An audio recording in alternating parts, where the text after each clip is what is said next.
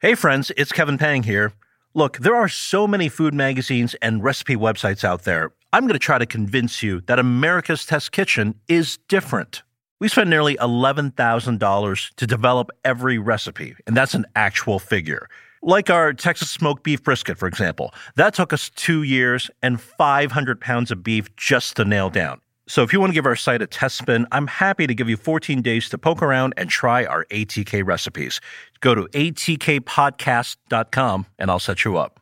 All right, here we go. On to this week's show.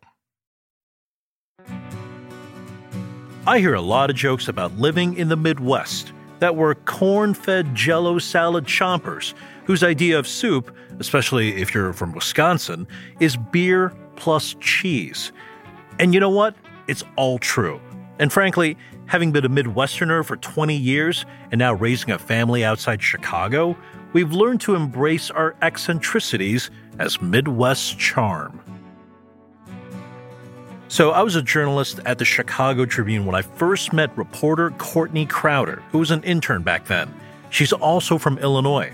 But in twenty fifteen, Courtney took a journalism job at the Des Moines Register. She's now one of the most recognizable bylines in the state of Iowa, where she's the Iowa columnist, telling stories of the American Midwest. Let's pick up my conversation with Courtney. The Iowa State Fair was just about to begin when we chatted, and we're talking about a subject near and dear to the hearts of Iowans.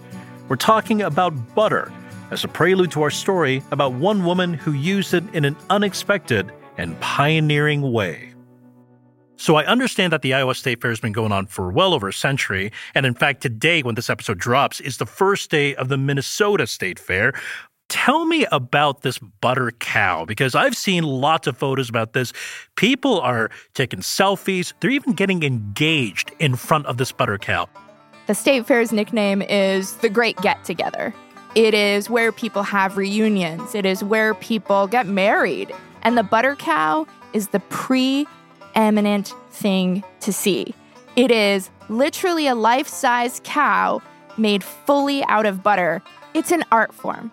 I like to think of it as using butter as the medium for your art, just like clay or marble or steel or paint.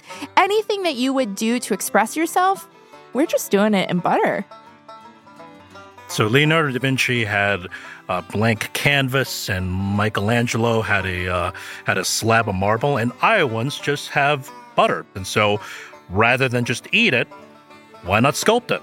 Hey, playing with your food is fun. Today on Proof from America's Test Kitchen, how one woman used her talent and a big glob of butter to change her life. I'm Kevin Pang. Thanks for listening. Stick around.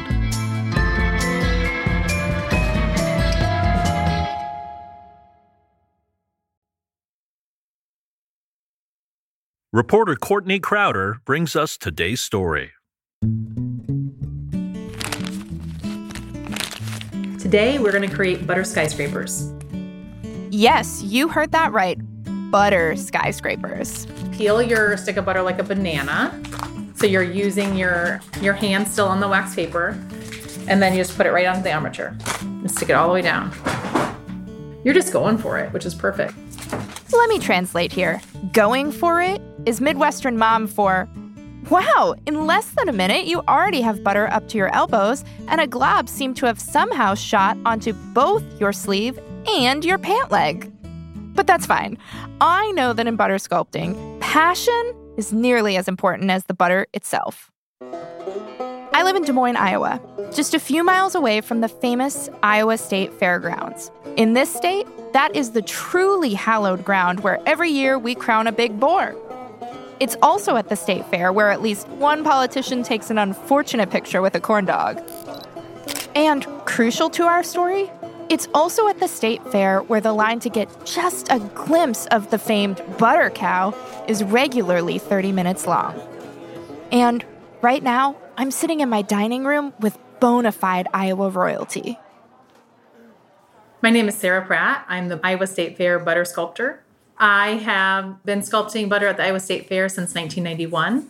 and I took over as the lead sculptor in two thousand six. As you may have guessed, Sarah really loves butter. I get asked a lot of times, like, are you just sick of butter when the fair is done? And I'm like, no. Like, if anything, I appreciate butter more.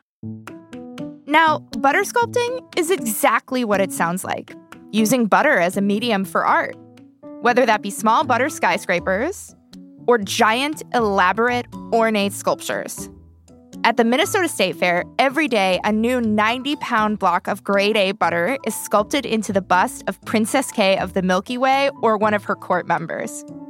Princess Kay of the Milky Way, by the way, is the title given to the winner of the Minnesota Dairy Princess program.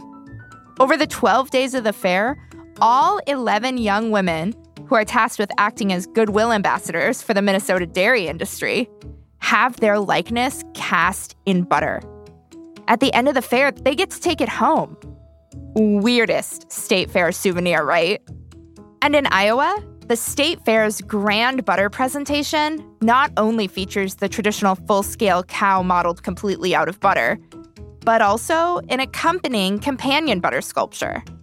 Over the years, that companion sculpture has ranged from life-size renderings of Iowan and Olympic champion Shawn Johnson, musician Garth Brooks, the homely husband and wife figures from Grant Wood's American Gothic, and my personal favorite, a three D butter version of Leonardo da Vinci's The Last Supper. Fabulous. Like, wow. It was an amazing feat of butter sculpture. But who was the first person to look at a stick of butter and think, I see the Venus de Milo? There is a woman in the eighteen hundreds. She was a wonderful artist by a very young age, just could pick up clay, wild clay, um, and create little things and trinkets and animals. That woman was Caroline Shock Brooks. Caroline was a farm wife who used her natural artistic talents to create little sculptures out of her hand-churned butter. At first, all she'd hoped for was that her unique goods would fetch a higher price at the local market.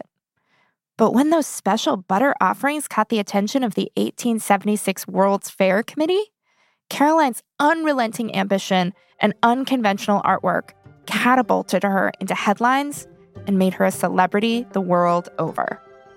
For years, thousands of people would watch as she shaped and manipulated intricate butter portraits. But her connection to butter would forever keep her from being considered a serious artist. To most sculptors at the time, the spread they slapped on their dinner rolls was far from capital A art. No matter how much she studied and practiced, no matter how popular she was or how lauded her work, she'd always be more butter than Botticelli. Despite the art world's disrespect, Caroline never shied away from her humble origins. She was a farm wife and a mother from rural Arkansas, and butter helped her carve an entirely new life, one most women of her time wouldn't even dare to dream. Before we get to Caroline, let's acknowledge that food as art goes back to, well, whenever humans first figured out that playing with your meal was fun.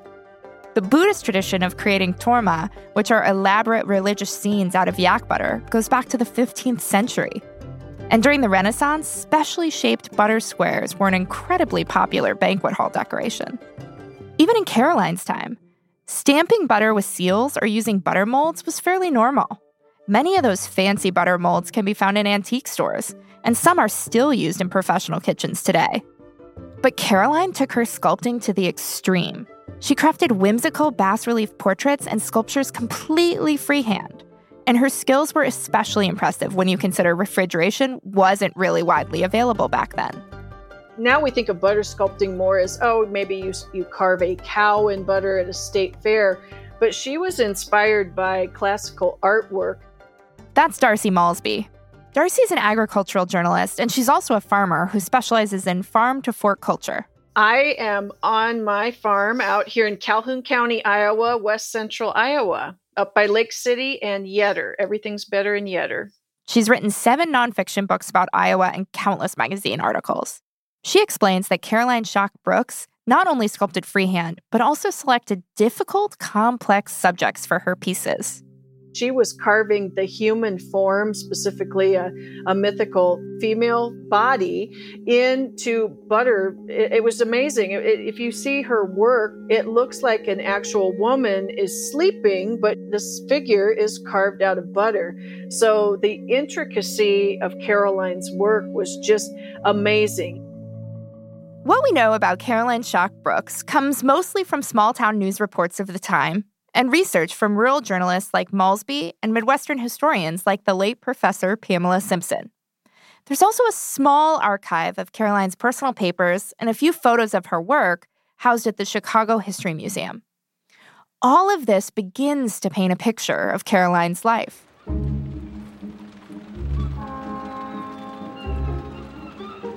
Caroline was born in eighteen forty in Cincinnati, which at the time had grown to be the sixth largest city in America.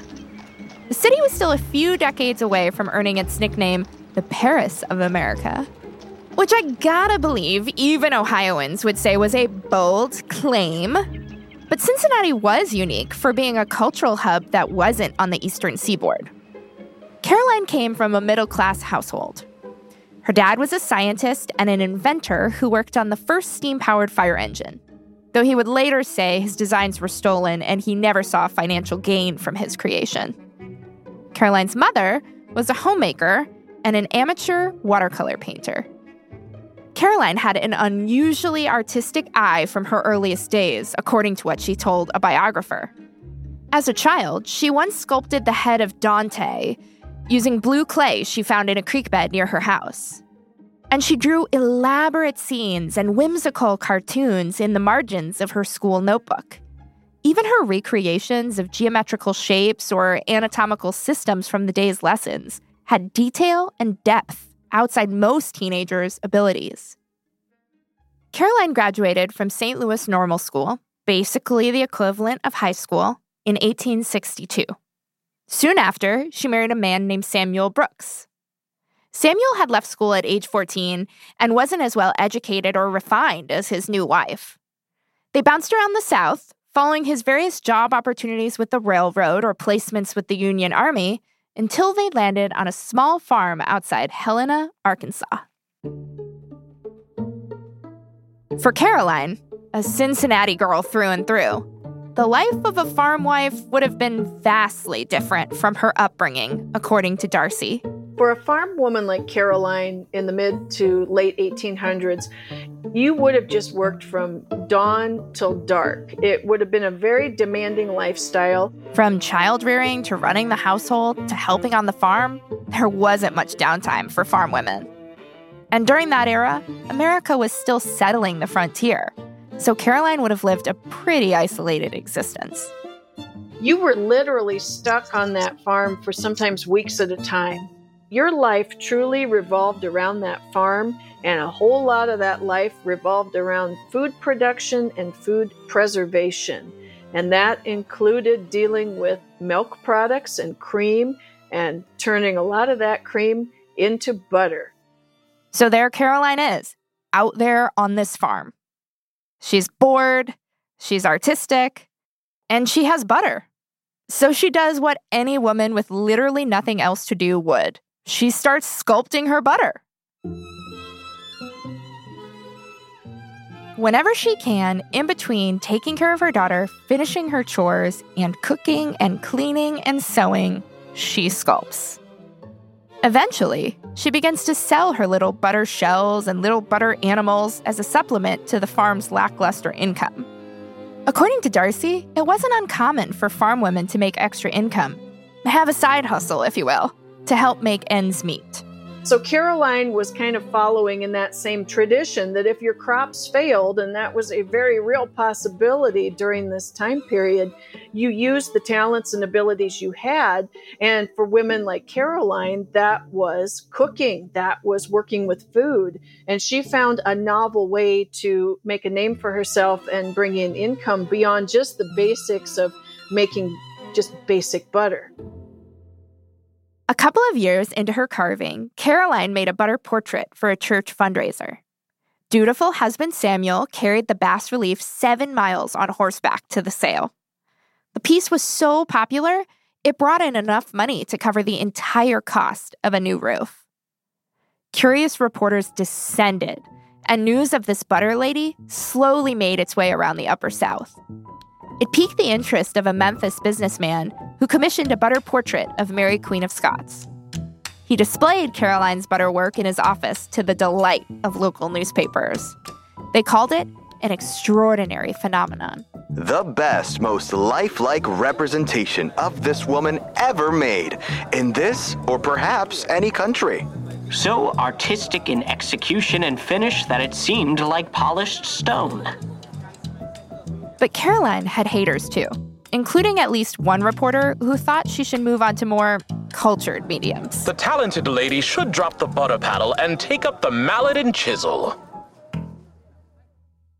Despite the fanfare, the Memphis businessman admits in one of the articles that he, he actually forgot Caroline's name.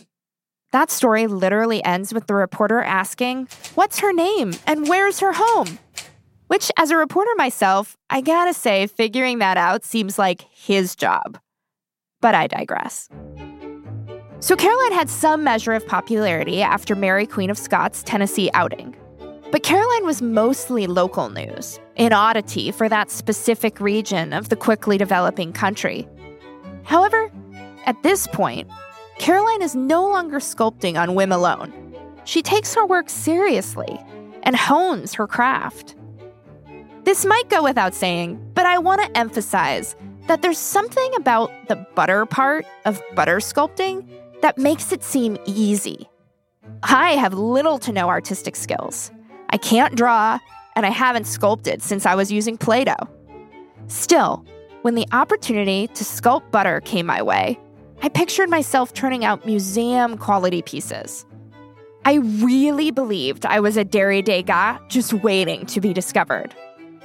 But butter sculpting is hard, really hard. And the reality is, you have to be a really talented artist to be a really talented butter artist. Let me tell you, if you can't sculpt it in clay, you won't be able to do it in butter either. So Caroline studies and works at her sculpting. But even as Caroline devotes more of her time to her art, she's mainly hoping to pass the time on her farm. And her audience is still mainly herself, her husband, and their cows. Until she stumbles onto the idea for the piece that would change her life forever. So Caroline is at home one day, probably making butter, when a family friend shows up and is like, "This book came for you." The friend hands her a copy of King René's Daughter, a Danish folktale. She immediately stops whatever she's doing and starts reading. Okay, now stick with me here. This may feel a little like a book report, but the plot is important to Caroline's story. King René's Daughter tells the story of Iolanthe, a beautiful princess who became blind after a fire destroyed her house when she was a small child. Since the accident, she's lived her life in a walled garden paradise, where her parents, the king and queen, have been able to keep her completely unaware of her blindness. Every night, she goes to bed with the help of a medicine man type guy who works on a cure while she sleeps. When Iolanthe turns sixteen, she's supposed to be married off to a young prince. Curious about his soon-to-be bride, that young prince sneaks into the garden and wakes Iolanthe up.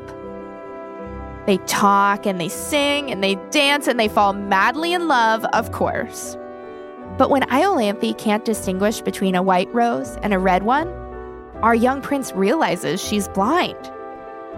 He tries to explain sight to her, but she's overcome and overwhelmed, and the young prince leaves. Skipping over some subplots here, but Iolanthe approaches her parents and the doctor and is like, "I'm blind?" But no matter, it turns out, just her luck, the doctor has just cracked the cure and he can restore Iolanthe's sight. But only if she wants it.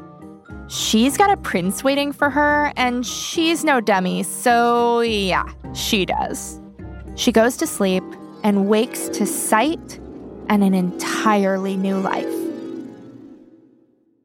So, back on the farm, Caroline reads this fairy tale and is so struck with inspiration that she throws the book down and heads straight for her butter.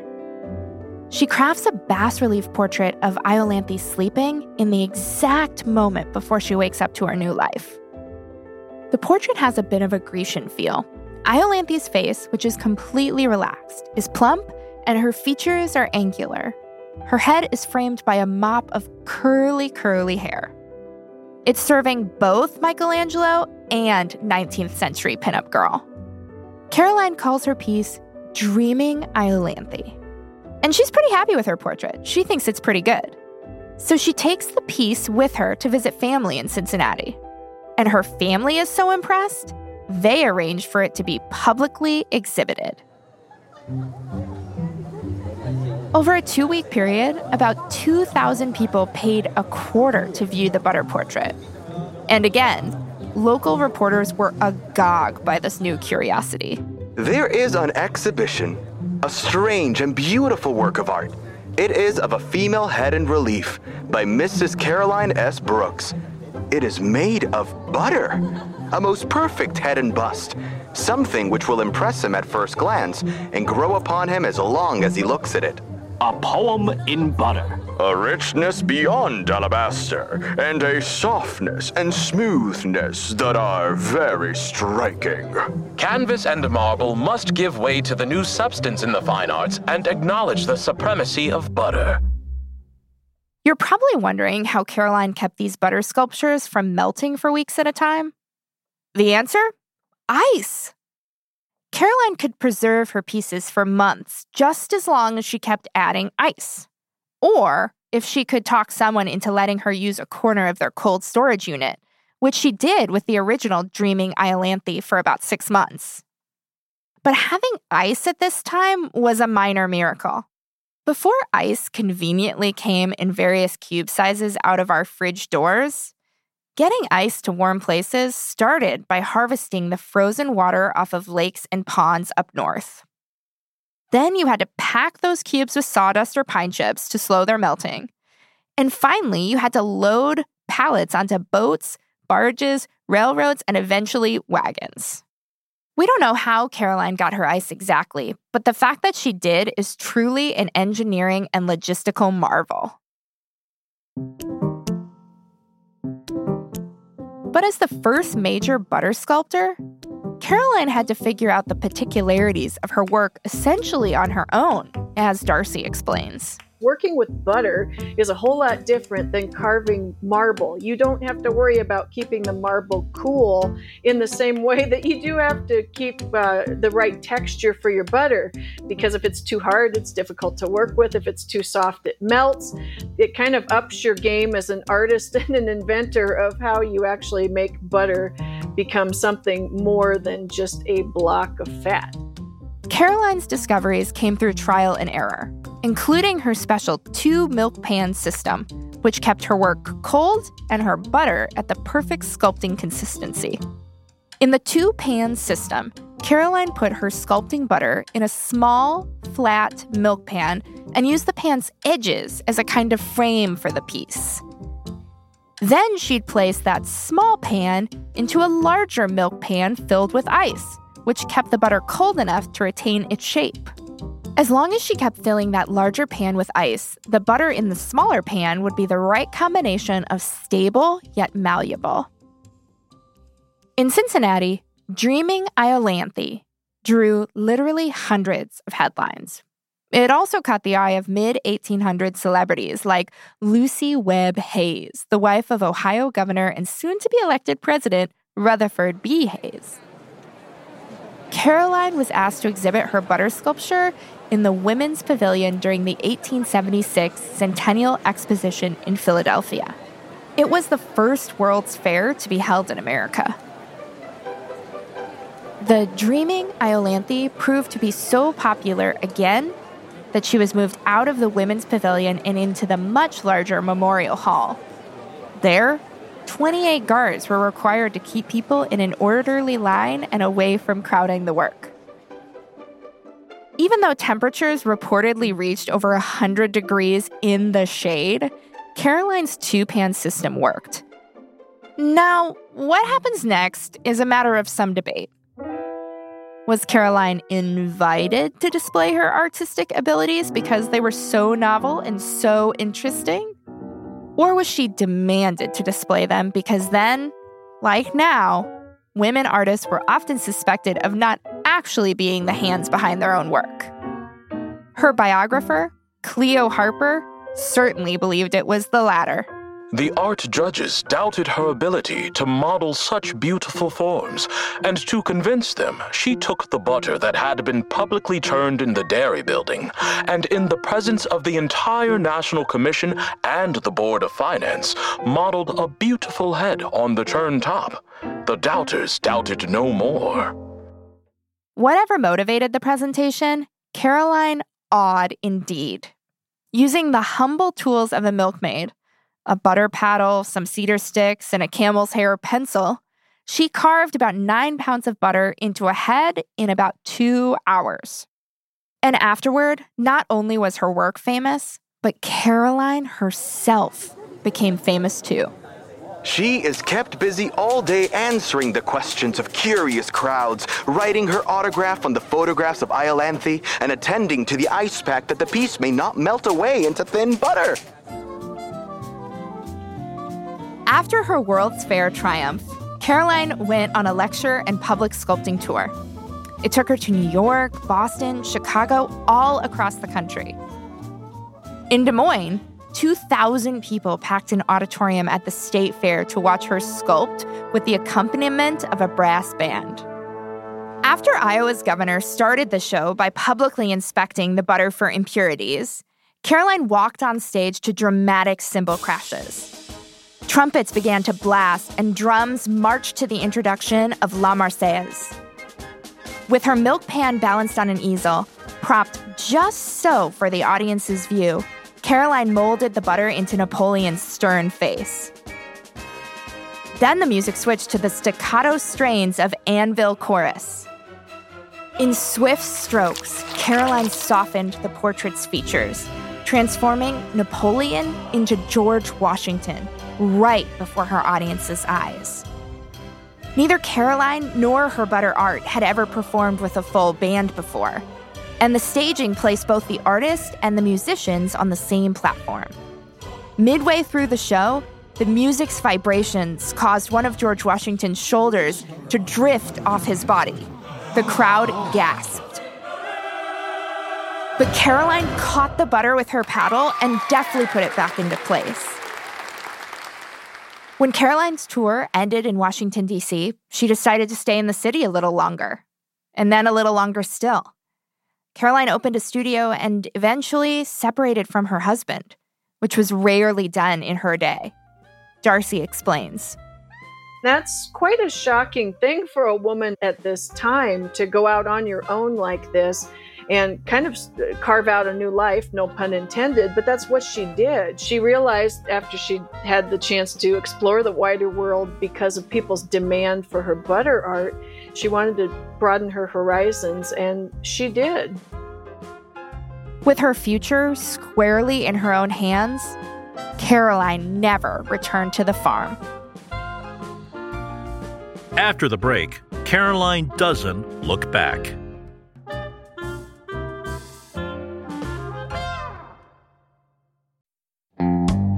Hey folks, it's Kevin Pang. You know, when I tell people I work at America's Test Kitchen, they assume I have the answer to questions like, what should I bring to a friend's barbecue? Or, what should I pack for my kid's lunch? But what do I know? I'm just a podcast host. Hey, Kevin. Just who I need. It's our amazing test cook, Olivia Counter. I got you. Her domingos, they can be used in just about anything. I mean, yeah, they're my favorite fruit, but they go in anything? Really? Yeah, the sweet and tangy flavors are the perfect accent in Cook's Country's seared salmon with mango mint salsa. If you like fruity and refreshing desserts, mangoes brighten up Cook's Illustrated's mango, kiwi, and blueberry pavlovas. And you can let them stand out, the star of the show, and my personal favorite, Amki Lassi, or our take on mango lassi. Savory, sweet, refreshing, mangoes fit in without blending in. unless you blend them. Then they blend in. Learn more about the versatility of mangoes at mango dot org.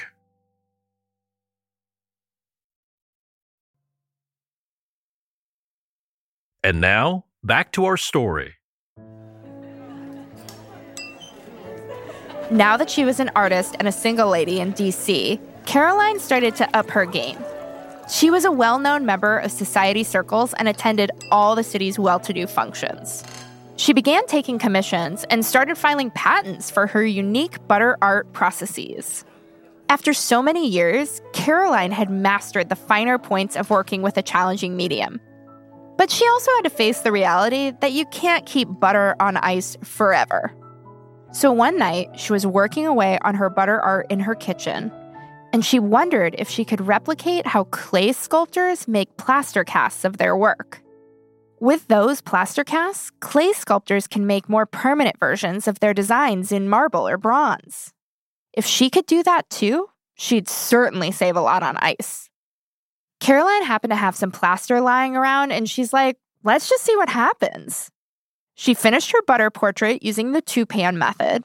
Then she mixed up the plaster and poured it all over her completed butter sculpture. Lo and behold, it set without disturbing the butter. Caroline left it a bit longer to firm up even more. Then she cut a hole in the milk pan and put it over the stove. The butter melted, leaving a perfect plaster cast. And the oily nature of the butter meant the negative was already greased.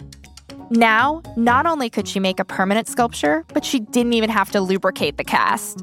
So in eighteen seventy-six, just as her fame was ascending, Caroline sends in a patent for improvement in the methods of producing lubricated plaster molds for the reproduction of original designs. Said method consisting in modeling the original pattern in butter, or equivalent greasy substance, casting the plaster upon and around the same, and then removing said pattern by heat, substantially as specified. But her patent was denied, kicking off years of battles between Caroline and the patent office. Workers at the patent office seemed to believe that there was no difference in making a plaster cast from clay or wax than from butter. And apparently, the patent office delivered their rejection in quite the rude fashion. Caroline's lawyer points out in their appeal, "We are compelled to say that there was not the slightest necessity for wounding this lady's feelings by the introduction into the official letter, an official condemnation of the art which the applicant has cultivated with such success." Caroline's team argued that using butter through her method leaves the negative already greased and ready for plaster to be poured into the mold right away. Wax or clay certainly doesn't leave behind inherent lubrication, she says, which makes her invention wholly unique. Caroline's appeal is successful, and she's granted a patent in eighteen seventy-six. But some years later, a new law for patents is passed, and Caroline loses the chance to petition for a renewal. In a letter, she begged a U S representative for help. "Without an extension of my patent, my specialty will be pilfered from me by usurpers of an art I have spent my life perfecting.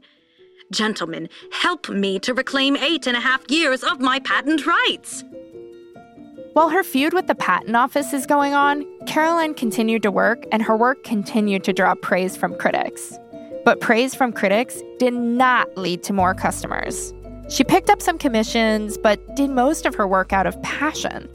She made busts of people she admired, like the novelist George Eliot, and Presidents Grant, Garfield, and McKinley. She spun her financial situation to one reporter like this. "When I do portrait work, I work until I suit those for whom I am working. When I work for myself, I work until I suit myself." In eighteen seventy-eight, Caroline got invited to the Paris Exposition. Finally, she'd hit the big time, baby. She, Caroline, the farm wife who once made her living off of hand-churning butter in between chores, was going to Paris. The real one, not just the Paris of America. But obstacles began appearing immediately. In that time, she hadn't yet turned her butter works into plaster on a large scale. so she had to wait for a ship chartered to carry enough ice to keep her creation solid during the long journey from D C. The delay meant she was late for the exposition and instead had to set up outside the grounds. And as an extra jab, French custom officials listed her cargo as one hundred ten pounds of butter instead of art, which just feels like such a French dig. Caroline stayed in Paris nearly a year before she ran out of funds. She returned with what work she could afford to bring and traveled with those pieces in steerage, you know, the Spirit Airlines economy class of the day. But back in America, her high society connections brought a high-priced commission from the daughter of Commodore Vanderbilt. Alicia Vanderbilt wanted a sculpture of herself seated on an ornate balcony surrounded by her four children. Caroline worked on the butter model for three years. It was then cast in plaster and sent to Italy for stonemasons to create the marble replica. In an incredible move for the time, Caroline actually went to Italy to supervise the sculpture. And not only is she able to oversee the work on this sculpture, she also gained the trust of the Italian stonecutters, who taught her the tricks of their trade and let her work on other sculptures too. This sort of access was unheard of at the time. But Caroline had a charm and a genuine interest that created opportunities. Darcy explains. It's just remarkable to me that a farm woman who had such humble beginnings would even have that opportunity to have that kind of training, that kind of experience in Europe. And it's all because of her own bootstrapping efforts and creativity that led to a, many new horizons for herself. Caroline spent years in Florence. She cut and sent some twenty marble statues to America. Among the masterpieces was a life-size statue of Lady Godiva. There was also an eight-foot bust and pedestal crafted as a memorial to General Grant, and the pieces to a grand fountain she called Love's Dream. That one had a Birth of Venus vibe, with a maiden rising from the sea on a shell carried by dolphins. And there was also a Cupid in the mix, too, because why not? But her sculpture for Missus Vanderbilt was the grandest. Named La Rosa because of the detailed roses used to garnish the balcony, the piece took five years of cutting by as many as seventeen men. But the intricacies of its design and its detailed execution is what caught many viewers' eyes, according to Caroline's biographer. La Rosa won Caroline a place in the eighteen ninety-three World's Fair in Chicago and a trip back stateside. But according to published newspaper reports, Caroline had apparently, um, died during her extended absence. In January eighteen ninety-three, the sculptor and her creations landed in Chicago after seven years in Florence, only to find herself dead, according to published reports and popular belief. To be clear, Caroline was very much alive. And adding to her problems, some of Caroline's marbles got lost in transit. At least one of those giant marbles, the eight-foot-tall bust of General Grant, was somehow misplaced. Soldiering on, Caroline set up her exhibition space with her brand new marbles. She was proud to show that she had learned a valued and difficult trade, one that many other non-dairy artists weren't even schooled in. But the professional art world shunned her. They called her the Butter Woman. Even a placard posted near her exhibit read, quote, "Here is the famous centennial butter sculptress back again, and this time with the success and fame of a professional sculptor, at least to the journalists who interviewed her," end quote. And the audience wanted Caroline the butter sculptor, not Caroline the serious artist. Her butter demonstrations were so popular that she had to hire a guard for crowd control and was eventually moved to a larger pavilion. But her marbles did not pull the same interests or the same headlines. Both the art world and her fans wanted the old stuff, the stuff from her first World's Fair tour, not the new stuff. For much of the rest of her life, Caroline struggled to make money. Commissions dried up almost entirely, so she resorted to charging admission to watch her sculpt. Her audiences reveled in her demonstrations as a novelty, according to one researcher. But that was far from the prestige of the showings at galleries or exhibits in museums enjoyed by her contemporaries. After petitioning the Memorial Committee, which was planning a grand monument to General Grant, Caroline was given the chance to compete. But she didn't win the final bid. And more than a few times when she traveled to exhibitions around the turn of the century, she'd run out of money to send her sculptures home. Instead, they'd be left at a friend's studio or lost in transit, only to be found in warehouses years later. Both of her Lady Godiva statues were destroyed in the San Francisco earthquake of nineteen oh six. She brought them out to California for a show, but she didn't have the means to send them back home. Her General Grant bust was finally found in eighteen ninety-six, three years after the Chicago exhibition. It was collecting dust in the back of a shipping yard. When it was discovered, she came to Chicago and did an interview with a few local reporters. Missus Brooks told the story of her struggles in the cause of art, illy remunerated in spite of well-nigh universal commendation. But she is hopeful in the prime of her maturity and with the firm friends she has made in the past, and is confident that continued effort will bring reward. Not that she complains, for she speaks of her life as happy while arduous.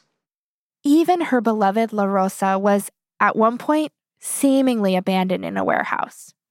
It was eventually found by a charming woman, as a pamphlet on the work said. The charming woman did find the woman sculptor, and some of Caroline's admirers helped her land the job of restoring the structure. Here's how one fan put it in a letter to another one. I was glad that Mister Wheeler responded to this desire on my part, that she should be given the work and paid for it. It would make her feel better to know she was earning something, while they, in the meanwhile, will see that she is housed and fed and clothed, if necessary. I sent her ten dollars, which she will receive early tomorrow morning, special delivery. This gives her time to finish up what she wants to pack. Despite many hardships, Caroline held fast to her work as an artist. She reported to the census taker in nineteen ten that she still had a working studio in her home. And she told him to list her occupation as sculptor. She died three years later, in her early seventies. In nineteen forty-nine, some three decades after her death, Miss Irene Dixon, possibly Caroline's great-granddaughter, we don't really know, left her archives with the Chicago Historical Society. Amidst the disorganized papers was Caroline's high school notebook, with its drawings in the margins, and a collection of newspaper clippings, each story cut out and paired with its masthead and the date before being pasted onto special scrapbook pages. And her important letters, the ones Caroline wrote to the patent office and ones from her famous friends, Missus Vanderbilt and Lucy Webb Hayes, and her exhibitor pass, torn and ripped and with frayed edges, from that eighteen seventy-six World's Fair, the first to be held on American soil. All those papers and memories, every bit of surviving material from Caroline's life's work, fit into one box. Caroline Shock Brooks is not a name studied in art history classes, or frankly known widely in the Midwest. It's not even known in Iowa, where we take our butter sculpting pretty seriously. Working on this podcast was the first time I'd heard of her. Even though butter is what rocketed Caroline to fame, it's probably why she's forgotten today, Darcy says. As America fell in love with technology and cars and radio and T V and all these technological changes are happening in the wider world, it might just look a little hokey, perhaps, to audiences towards the end of her life. Oh, that's cute and that's nice for your fair, but technology's moved on. We want something flashier and more exciting. That could be part of what happened here. And I can't know for sure, but I suspect Caroline sort of knew that the butter thing would always be a bit of a sideshow. It's why she went to Florence. It's why she got trained in marble by the masters of the craft. So she'd be able to say, hey, look, you professional artists, I can do it too. But to them, she'd never be more than that butter lady. Despite the jeers, Caroline embraced her connection to butter and her standing as an every woman. She understood that the quirkiness, the peculiarity of butter opened doors for her that weren't available to most farmers' wives in the eighteen seventies. And she exploited the novelty, even if she held deep hopes to be seen as a more serious artist. In one interview, Caroline acknowledged how important butter had been for her career and encouraged other women to make art from what they had at their disposal, no matter how humble. Butter had liberated her, and it could liberate others too. Women inspired by her story sent letters and photos of their butter work. One she kept in her files was from a woman who included a photograph of a female bust she'd made out of butter. When at the Centennial, I was very much interested in your sleeping Iolanthe. The thought occurred to me that possibly I might entertain myself, at least, with an attempt at butter sculpting. I thought it might be entertaining to you to know that your effort in this direction had aroused in the hearts of others. A few years after that letter arrived in eighteen seventy-seven, a speaker declared to more than three hundred women gathered for a suffrage convention that Caroline's story is, quote, worthy of a special tablet in the monument to the indomitable perseverance of woman, unquote. Caroline was a feminist pioneer, Darcy says, plain and simple. She's a strong, fierce woman that literally carved her own path at a time when that was not common for women. I mean, we're talking the pre-suffrage era before women had the vote. And so she was doing things that were very non-traditional, but really blazed a trail for a whole new generation of women. And what about the butter sculpting of it all? Well, Caroline's impact on the art form was evident to at least one critic at the Chicago World's Fair, which opened about twenty years after the Philadelphia Fair where Dreaming Iolanthe debuted. In Chicago, the critic noted, at least three other women presented sculptures created out of butter. It was only a few years ago that some progressive individual made a bas-relief of butter modeled in a flat pan, which was called Iolanthe. From that pan of butter evolved the bouquets of butter, wreaths of butter, and little houses of butter to be seen through glass doors in ice boxes in the Dairy Building.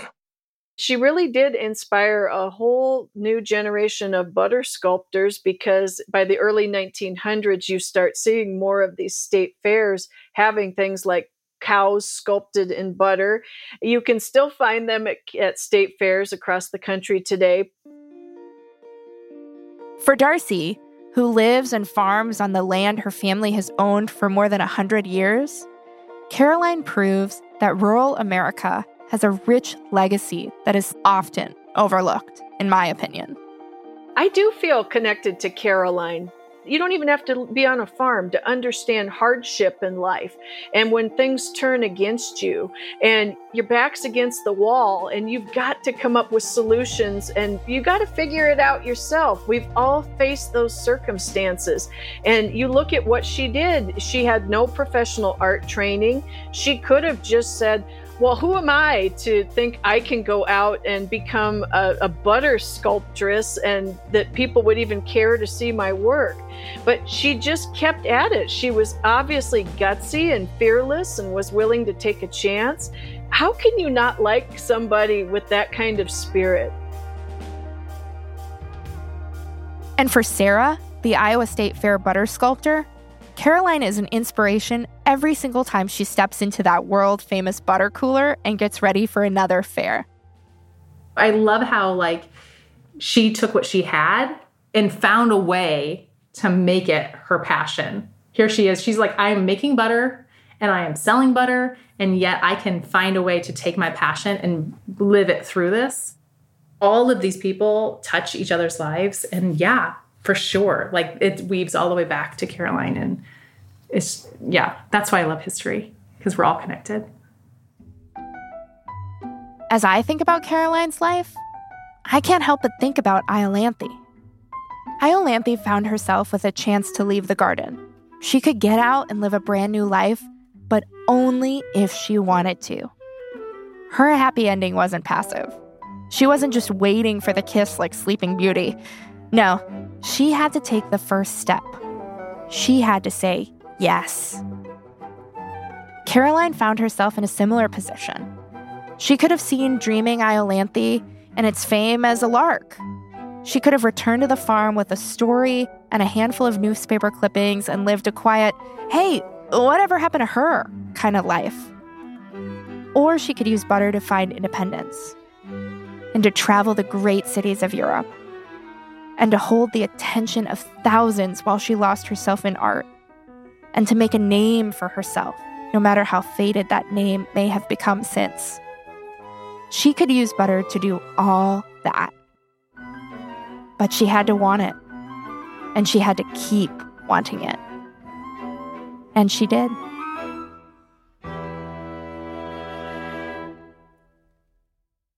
Thanks to Courtney Crowder for bringing us today's story. You can read her reporting in the pages of the Des Moines Register. If you like Proof, be sure to subscribe wherever you listen so you'll get new episodes as soon as they drop. And while you're there, why not leave us a rating or write us a review? It really helps other people find the show.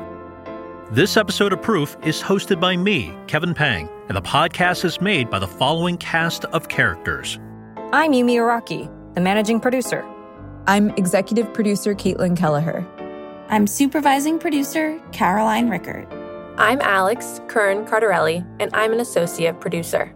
I'm Lindsay Polavoy, and I'm the T V and podcast intern. I'm Bridget Lancaster, creator and the founding host and producer. Audio services are provided by Ultraviolet Audio with sound design supervision by Matt Boynton. Scoring, mixing, and sound design by Anya Gzeshik. Brian Campbell of Signal Sound's composer theme music, additional music by Kyle Forster and Jordan Pearson. Ken Margolis is our director of post-production, and our director of production is Diane Knox. Fact-checking and additional research by Sarah D. Collins. Special thanks to Darcy Maulsby, Sarah Pratt and her daughters Grace and Hannah, and Pamela Simpson, whose scholarship on Midwestern folk traditions is second to none. Do check out her book, Icons of Abundance, The History of Corn Palaces and Butter Sculpture. Thanks also to our voice actors, Javier Prusky, Baron Bass, Gina DeMay, Lucy Morgan, Danny Polavoy, and our intern, Lindsay Polavoy. Hey, Lindsay, good luck at B U this semester. Jack Bishop is the Chief Creative Officer, and Dan Surratt is America's Test Kitchen's C E O. Thanks to our sponsors, the Mango Board and Plugra Premium Butter. Proof is a production of America's Test Kitchen.